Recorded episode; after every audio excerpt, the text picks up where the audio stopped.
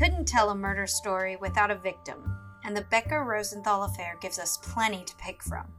Today's episode is about the man who is the root cause of this story, a story that expanded far beyond just his death.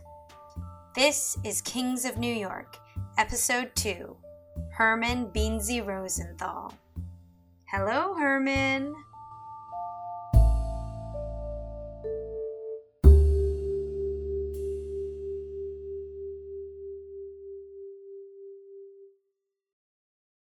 We get to say hello to him. Yes, we do. Upon first glance, we get a very brief biography of Herman, an East Side gambler who had had enough of police going after him for bribes in exchange for protection. An immigrant from Russia or Estonia, according to some sources, he was a self made man, notorious among other Lower East Side gamblers for having very few scruples about poaching rival businesses. He was not liked by any means, and in fact, seemingly antagonized anyone and everyone he could, while still maintaining personal connections with influential New Yorkers.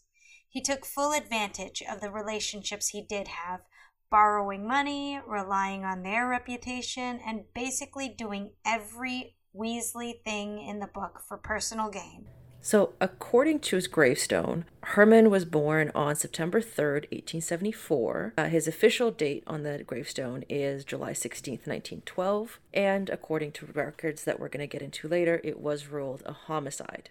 Herman was buried at Washington Cemetery on July 18th. And the story goes that even with all of his connections, not very many people of his numerous contacts, his so called friends, not many of them attended the funeral according to the distilled synopsis of who Herman was, I'm looking at you, Wikipedia. Herman was, quote unquote, a small time bookmaker and gambler who had complained to the press that his illegal casinos had been affected by the greed of Becker and his associates. Rosenthal accused the police of demanding a large percentage of his illegal profits as protection in exchange for allowing him to continue to operate. And that's about it. So this begs the question of why was the murder of some small, you know, two-bit bookie such a big deal, both in the sense of the insane amounts of media coverage that the murder received for years after, but also in the sense of why it had to happen at all. So, who did Herman really cheese off and just how badly in order to warrant hiring the Lenox gang to take him out in such a public manner?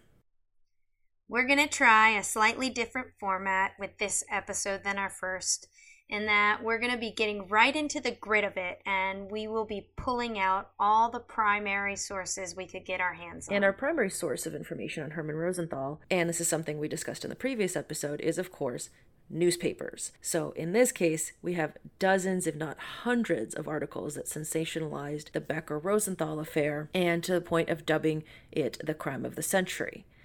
The most important thing we learned in all this research is the fact that no newspaper is ever neutral and no reporter ever presents the story with a cool head and no agenda. I mean, if there's a, a, anything to gain from this, of course they would.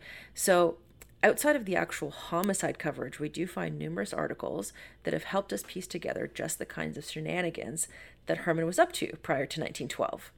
And so, the first and unquestionable mention of Rosenthal comes to us from a New York Times article from as far back as Monday, February 19th, 1894. It's a short blurb titled Gambling House Raided, and there is a mention of a raid on a gambling house uh, the Saturday before at 311 East Broadway, and it was allegedly kept by Rosenthal. 28 men were arrested, although Herman was no, nowhere to be found, which is going to be a pretty consistent pattern for him. And each of the prisoners was fined $1 at the Essex Market Police Court. And this would put him at about 19 or 20 since his birthday's in September and he'd be 19 around this raid, already running his own gambling gig. So young and already getting himself into trouble. How many gambling places did he end up running? So reports vary, but it's in the ballpark of five or six at any given time. So we have him at 311 East Broadway in 1894. By 1909, he has a place at 123 3rd Avenue called the Red Raven Club.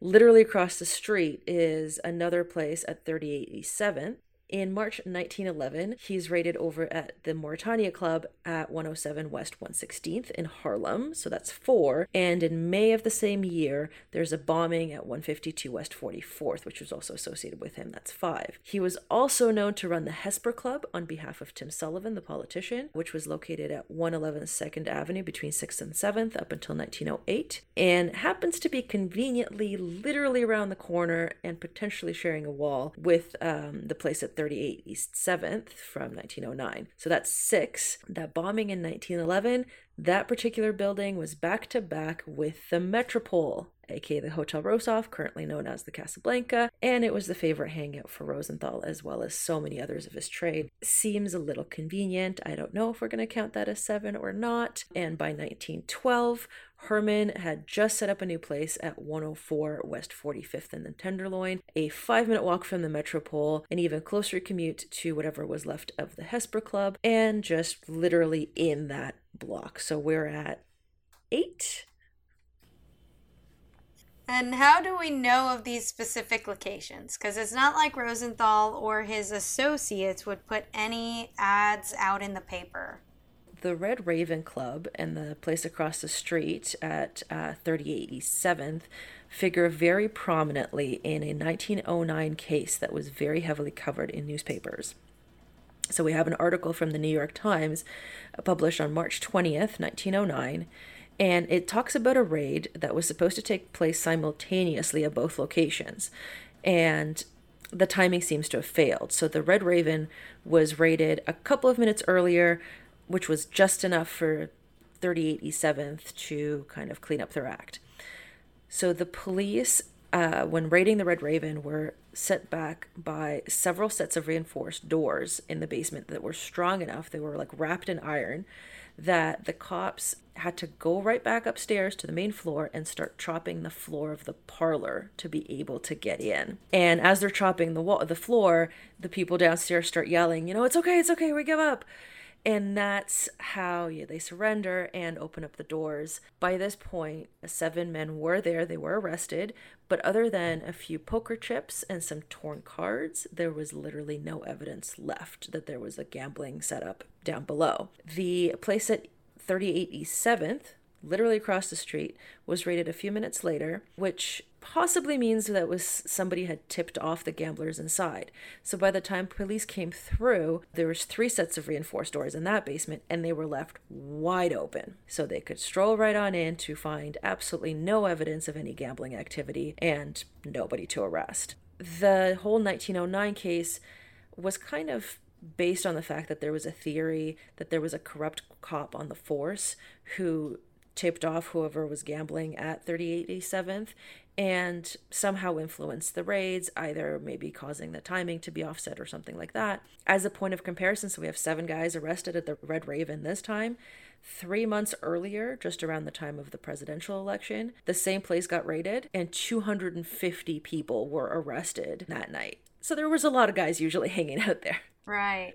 So, what about the raid at the Mauretania Club in 1911? This one is probably one of my most favorite raid stories that I've read of Herman's and others as well. It comes for, from an article in the New York Times again, March 3rd, 1911. The Mauretania had been on the hit list of Deputy Flynn since he started in Harlem the whole idea was to clean up the gambling parlors and to shut them down. And the Mauretania was the white whale. So the police raid the place as the games are in full swing. It took about two hours to empty out the place and in the process to get everybody's statements and remove everybody from the premises. So again, we have reinforced doors. Police are trying to break through. And once they do, they find themselves in this you know, it's a cellar, it's a basement. So when they find themselves in this high ceilinged hall with roof, uh, smaller rooms kind of shooting off to the sides, in each one there's gamblers. They're all scrambling to conceal roulette tables, cards, any sort of setup. There's a cashier over in the corner who's paying out winning bets for a race that had just finished in Jacksonville. So they have some sort of a contact calling in the race results from Jacksonville. There's a bank of telephones along one wall that the phones keep going off. So either they're taking bets over the phones or they're getting the information about race results from various tracks. And so as the gamblers are being rounded up, some are even noted as they're recognized by the police as old time offenders. You know, they're they're guys that they all know each other. 14 people are arrested on the spot. And as this is happening, the next race in Jacksonville was the fourth one of the day was about to start and so the phones go off and deputy Flynn decides to just run with it. So he answers the phone and he pretends to be one of the gamblers. He chats the guy up and he keeps going with it until the person on the other line actually reveals class- classified information. He starts naming people, he starts naming, you know, who's he wants to pay the bet to. And at which point Deputy Flynn says, "Well, to tell you the truth, your guy's going down at the patrol wagon because a couple of cops have got him." To which the response is, "Oh, the guy still managed to put a bet in with Deputy Flynn. And then this happens several other times until Flynn just stops taking calls because the calls are still coming in. Okay, so you mentioned a bomb. Tell us more about that. yeah. So Rosenthal just keeps getting more ridiculous. So in 1911, Rosenthal and his buddy Bridgie Weber, who we've talked about a little bit previously, we're going to talk about him a lot more. He was another fellow gambler and they were at each other's throats. So there would be like months that they were the best of friends and other months that they're literally hiring hitmen to take each other out. Allegedly, in this particular case, Rosenthal moved in on Weber's turf.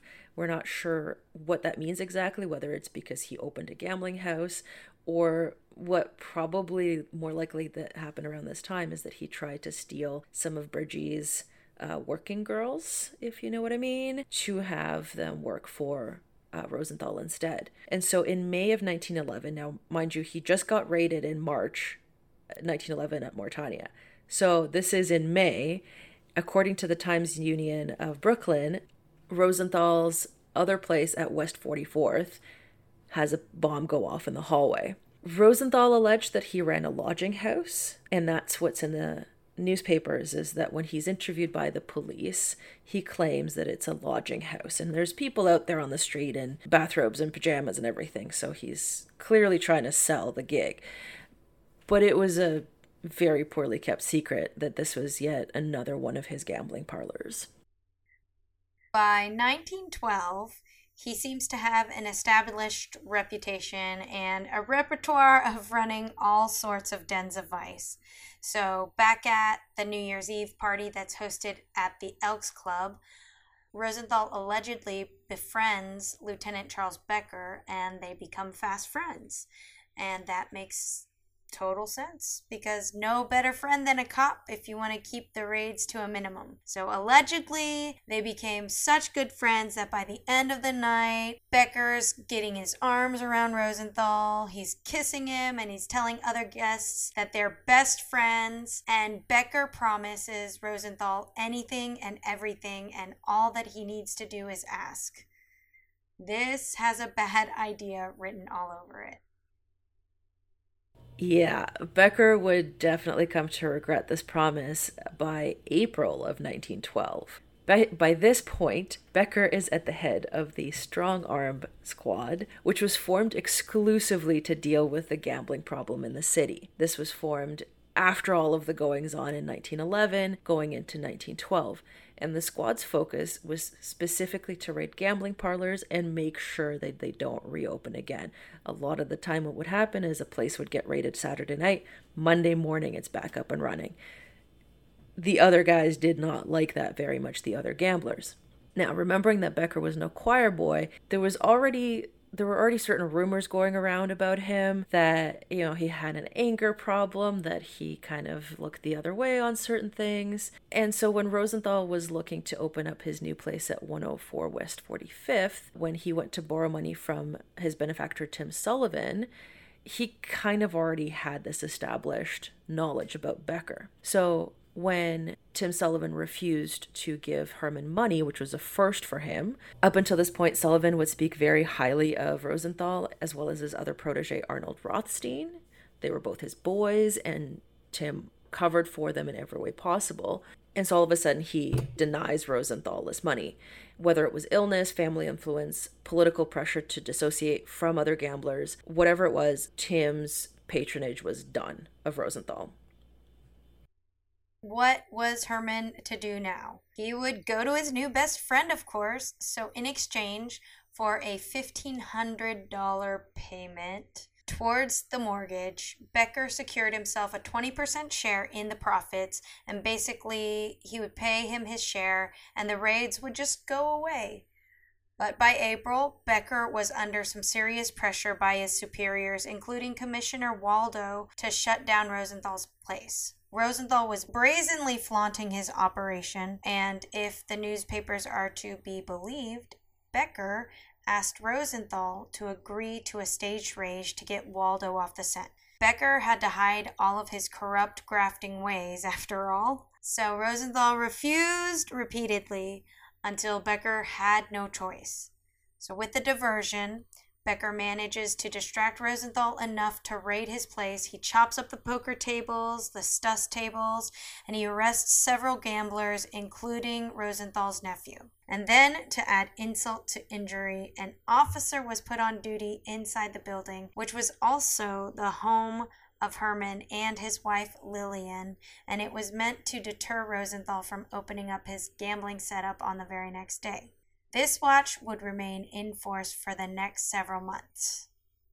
When Rosenthal confronted Becker about the raid, Becker allegedly just said, you know, I forgive the 1500, that mortgage that you owe me, that should cover the damages that we've caused to your gambling equipment. And so this was the final straw for Rosenthal, and he had had enough. He announced far and wide that he was going to tell the world about just how extensive corruption is in the police force. Surprise, surprise, surprise. And expose all the grafting cops. And of all the names that he he could have said, Becker's name was the first, it was front and center in an affidavit that Rosenthal sold to the New York World. He pushed the story hard and he wanted to get as much attention to it as possible. And eventually he did, uh, including Commissioner Waldo, D.A. Whitman. He was even called upon by the grand jury to give a statement about all of these allegations uh, and if there was any truth to them. And had he lived after that fateful night at the Metropole, he would have met with even more politicians and officials who were ready to finally listen to him.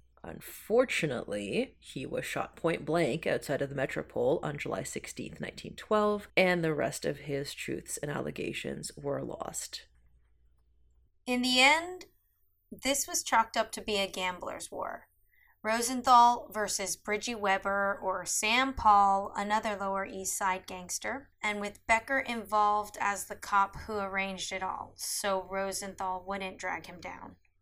Because his name was starting to be associated with this whole thing to prove rumors wrong, Sam Paul paid for Rosenthal's funeral as a sign of to the rest of the gambling underworld that he could not possibly hold any ill will toward Rosenthal or hired anybody to kill him. Instead, the cast of characters that will play their roles during endless court sessions all pointed their finger at Lieutenant Becker as the man behind the hired guns, that he was the one that was so upset that he did it. The gamblers took plea deals and told whatever they needed to on the stand to guarantee their own freedom and unfortunately, Lieutenant Becker's eventual execution. Was Rosenthal involved with just gambling dens and prostitution? Oh, no, he was a man of many talents. Going back as far as February 1902, the New York Tribune published an article about a certain Beansy, going by nicknames here, being involved with voter fraud in favor of a Tammany candidate. So his job was to round up a number of willing men to vote several times in a district primary election. He and another fellow named Jojo, aka Joseph Skidmore, were arrested. And Skidmore was represented by a legal team consisting but not just limited to the nephew of Tim Sullivan himself. We keep seeing the same names recur, and clearly Beansy had connections even back then. According to this particular article, the police caught up with Beansy at a place called the Antique Hotel at 4th and 12th. And by the sound of it, this was very much the kind of place that our Herman enjoyed. The deputies were so outnumbered by other rough and tumble fellows, there were about 35 other people when they were arresting Beansy, that apparently revolvers had to be brought out. Even better than that, when Herman was being taken away, he allegedly passed a roll of several several hundred dollars in bills to a friend as he was being dragged out of the place. A hundred dollars back then was a lot, wasn't it? Oh, just over $3,400 in today's money, and multiply that by quote unquote several bills, enough to make an actual roll of bills. Now, what else did our friend get up to? Because it seems like he was never very good at keeping his head down and not getting caught. Or is it just that drama happened to follow him? Because with all the stories about him walking around in flashy gold jewelry, the gold buckles, he really seems to have enjoyed being recognized. It's very true that he was a recognizable guy. And it definitely bit him in the ass more than once. So we have another article from the Brooklyn Daily Eagle from July 28th, 1908, where, again, Beansy, this time Beansy Rosenthal specifically, caused a near riot at the Brighton Beach track because he was arrested for violating the Hughes anti betting law by distributing marked programs. Basically, these were handouts with tips on how to bet, which horses to bet on, kind of giving people an advantage if they so chose to bet and place their bets with him because that's what he did. He was uh, recognized at the track. So people knew his face, people knew him well enough to recognize him as he's trying to get in. And the authorities of the track, so he was arrested, but the actual owners of the track went so far as banning him. He tries to enter at multiple gates with tickets and he ends up buying more and more expensive tickets to be able to get in. And even so, they refuse him entry on site, recognizing him, obviously, and banning him from every track racing under the Jockey Club supervision. So he was banned everywhere. And this is in 1908. To the point that even the Pinkertons got involved. The Pinkerton Agency was involved in enforcing this ban of Herman Rosenthal from every jockey club racetrack. And hopefully, we'll hear more about the Pinkerton Agency in later episodes. Uh, but in our previous episode, we talked about Jack Sullivan. So Herman had been the best man at Jack's wedding, and he even allegedly paid for it because Jack had gambled away all of his wedding fund in a single night. So this puts Herman and Jack as very close friends, right? So, how far back did that friendship go? So excitingly, we have an article for this too. I love newspapers. So there's an article from 1905, from December 26th, from the New York Times. Again, the New York Times really love these guys. And it's an article about a Christmas dinner that was held for the Newsboys. And it was being held at the Newsboys Athletic Club at 74 East 4th, which was run by Jack Sullivan. We'll talk a lot more about this place in another episode. But what's important for now is that Rosenthal is mentioned by name in this article, and specifically, he's referred to as one of the old time newsboys that were now well to do. In context, him and other uh, people there, they're definitely really well off and they're kind of flaunting this money. Uh, Rosenthal enjoyed the evening so much that he promised to host a similar dinner for New Year's Eve the same year. Whether he did or not, unfortunately, we don't have any record of that. Uh, maybe we'll dig it up in another newspaper articles another time. And another name comes up in this article as well, and that's of Sam Paul. Again, the same Sam Paul who would butt heads with Rosenthal in later years and who paid for Rosenthal's funeral so, what we take away from the article is that Rosenthal explicitly is named as a former newsboy and as a close associate of Jack Sullivan, which suggests that maybe they were newsies together. That seems about right.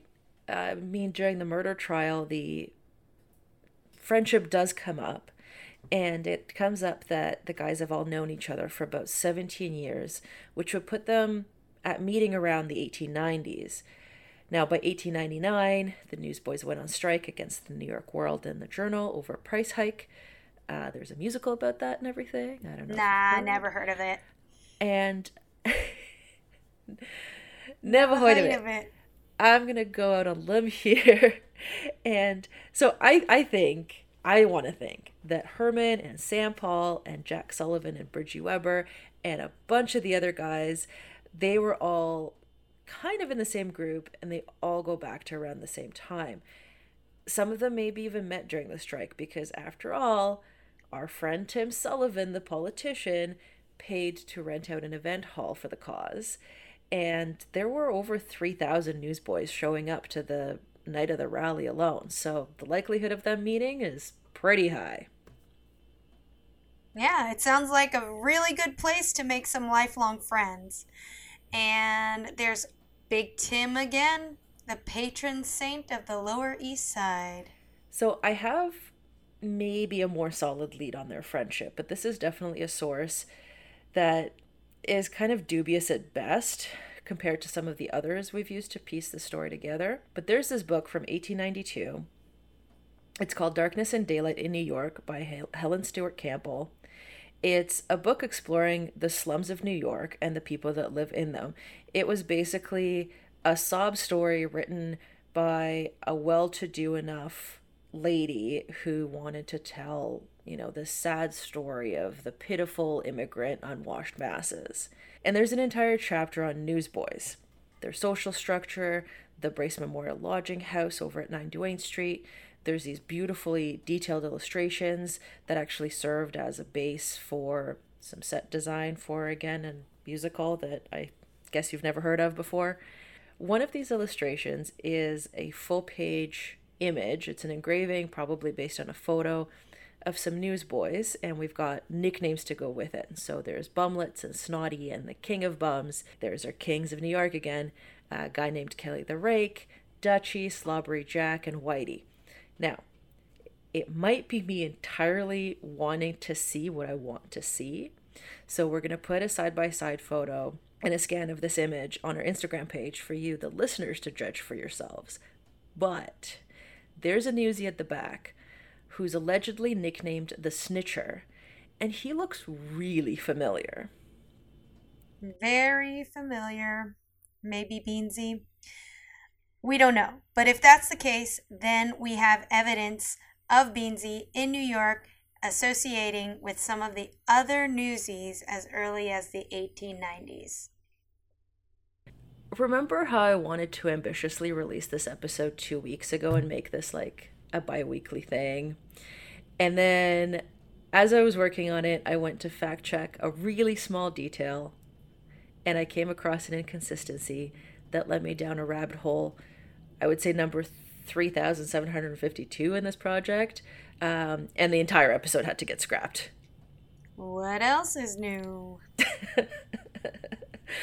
so, in the article from 1902 about voter fraud, and then the article from 1908 about the bands from the tracks, Beansy's real name is listed differently. So we do have Beansy as a baseline, and that is a nickname that he had for a very long time unless it was the snitcher.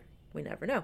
But in 1902, he's referred to as Sigmund L. Rosenfeld, aka Beansy. And so I had clipped this article because of the Beansy, and then I kind of dismissed it because it obviously is a different name. And I was thinking maybe it was just a coincidence. But the 1908 article from the tracks, which I found more recently, refers to Beansy as Rosenfeld or Rosenthal better known as Beansy, an East Side rough and tumble fighter. So it seems like our guy, right? And so the article refers to him by both names, Sigmund Rosenfeld and Her- Herman Rosenthal and Beansy. So it's not really a stretch to assume that this is all one and the same person and kind of clarifies the 1902 article as him as well. So he goes by Sigmund Rosenfeld, Herman Rosenthal, Beansy, and Jaime. To his closest friends, which makes tracking him down so difficult. It's not our worst. We have a lot more nicknames to go through for some of our other guys. But what we have from newspapers for this particular case, it's a treasure trove compared to other official documents. In other cases, we have more official documents and records and less newspaper articles. So at least we have something. So for Rosenthal, the only census record that I was able to find that I'm absolutely sure of is uh, one from 1910, where Herman and his wife Lillian are listed as long term guests of the Sherman Square Hotel. And this place just got shadier every year after they lived there. His marriage certificate and death record exists too, but I'm concerned that those are not entirely reliable because, see, there are two versions of his death record. One is from July 17th, 1912, so the day after he's shot. There's coroner's signatures, there's confirmation that it's a homicide, and then there's an edited document from August 26th. In the updated version, the record states that he's not a U.S. citizen, born in the born in New York, like his first version says, but that he'd only been there for 29 years. And so this is what sent me down the weirdest rabbit hole. Another rabbit hole. now, if he'd been in the country for 29 years, then that would mean that he immigrated as a child around 1883. That's right. And what this also means is that he wouldn't be appearing in the 1880 census, so that's out. Unfortunately, the 1890 census doesn't exist. I had come across some records that I thought were young Herman working in a saloon, either with a father or an uncle. The saloon was very much in Tim Sullivan's jurisdiction. Tim did have a habit of owning saloons, and that was kind of his way of giving back to the community and supporting it by providing jobs and stability. So I wouldn't at all be surprised if this is one of those saloons that Tim owned. And I kind of have this romantic vision that Herman maybe met Tim Sullivan as a young boy, grew up under his watchful eye. I don't know. What about the 1900 census? So we have we don't have 1880, we don't have 1890, we have 1910, and the 1900 census is interesting. Now, keeping in mind that the literally the only things we have to go by uh, as sources to corroborate the facts are newspapers and Rosenthal's tombstone, so his age, his birth date, and everything like that. The tombstone offers some key details. So we have his birth date, we have the fact that he did marry, and he had other siblings. There's clues that we kind of use to figure out, you know, whether the 19th census was correct. And so there are certain details to confirm, and hopefully the guess is correct. In 1900, there's a man by the name of Herman Rosenthal whose birth year matches, his place of birth matches, and there's other details about his background he is listed as serving time as a patient or an inmate, maybe both, at Ward's Island, which was men's ward for psychiatric care. I was about to dismiss this record entirely out of the realm of possibility because what are the chances that he is, you know, at a, at a psychiatric hospital at this point? Until I kind of started flipping through the pages digitally and reading all the other names that were on the list. And there's at least two more names that appear in Herman's life later as friends. Um, so maybe that's where they met. Maybe they were all at Ward's Island receiving psychiatric treatment, and then that's how they became friends. Or maybe they all ended up there having been arrested for some indiscretions previously, such as being part of a strike. Who knows? So, between this record and the photo from 1892, these are probably the least concrete records that we have. Whether they're believable or not, it could be very, very well be a different person altogether. But they do kind of line up with the rest of our story. They do. Um, do we have any Do we have any record of him immigrating to New York or any evidence of where he was born? So, if he wasn't born in New York, depending on which death record we believe, then kind of. So, if we go by the dates of immigration that are listed on the 1900 census from Ward's Island and the 1910 census from the hotel and the death certificate, then there is a single lead that I was able to find from 1888 where a 16 year old Russian tailor by the name of Herman Rosenthal sails from Glasgow to New York on the ship called the State of Nebraska. And this is the only person that I was able to find in Ellis Island records where the age, name, birthplace line up as well as they do to all of this other stuff that we have. He's 16. If we go by the math and we go by the tombstone, he should be 14. It's not really a stretch of the imagination that he would have tacked on a couple of years to sound more believable that he can travel by himself. There are other records that we have on hand. Currently, I'm dismissing them there's some inconsistencies, but maybe we'll come back to them another time. So, for example, um, we don't have any believable marriage records. He was married twice. There was Dora Gilbert, and then there was Lillian. Um, the parents listed on the Lillian wedding certificate, allegedly, are Jacob and Rose, or Jack and Rose, Titanic reference. and and the same names do appear on Rosenthal's death record. But then I actually found uh, Jack and Rose and their numerous other offspring in census records in 1900 and 1910. And the math just doesn't add up. I mean, they could have had kids young, but they would have been at least 10 years too young to have had Herman as a son. Maybe they're related. Maybe they're cousins or some sort of an uncle or or something but just the math doesn't add up. So at the moment i'm dismissing this particular record. He was an interesting character and certainly a lot more colorful and influential than the way that he's portrayed in crime history these days. He seems to have had a legitimate foothold in the gambling world and a good reason to be upset when his business was forced to shut down.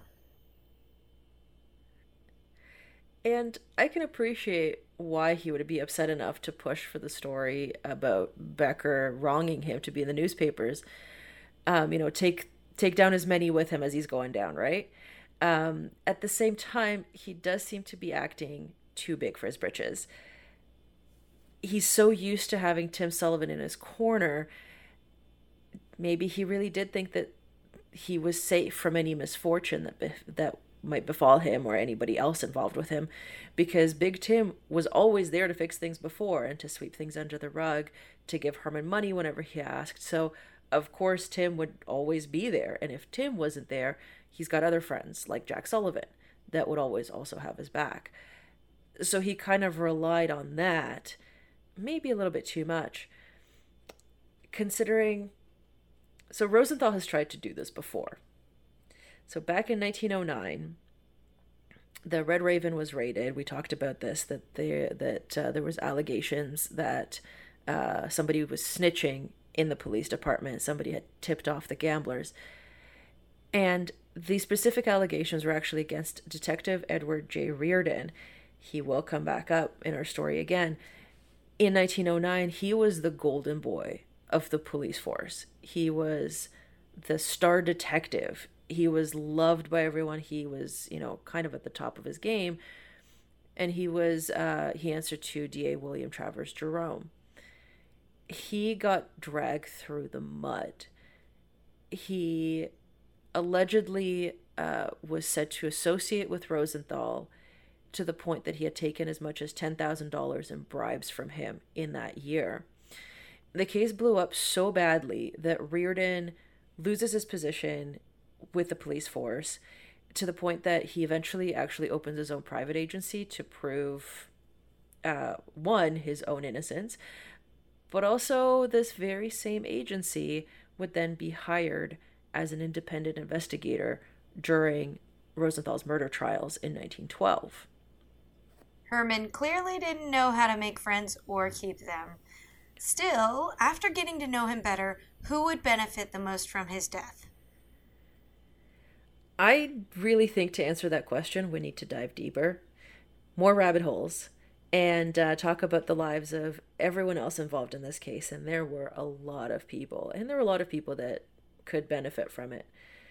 So, what do you guys think? Did we miss something?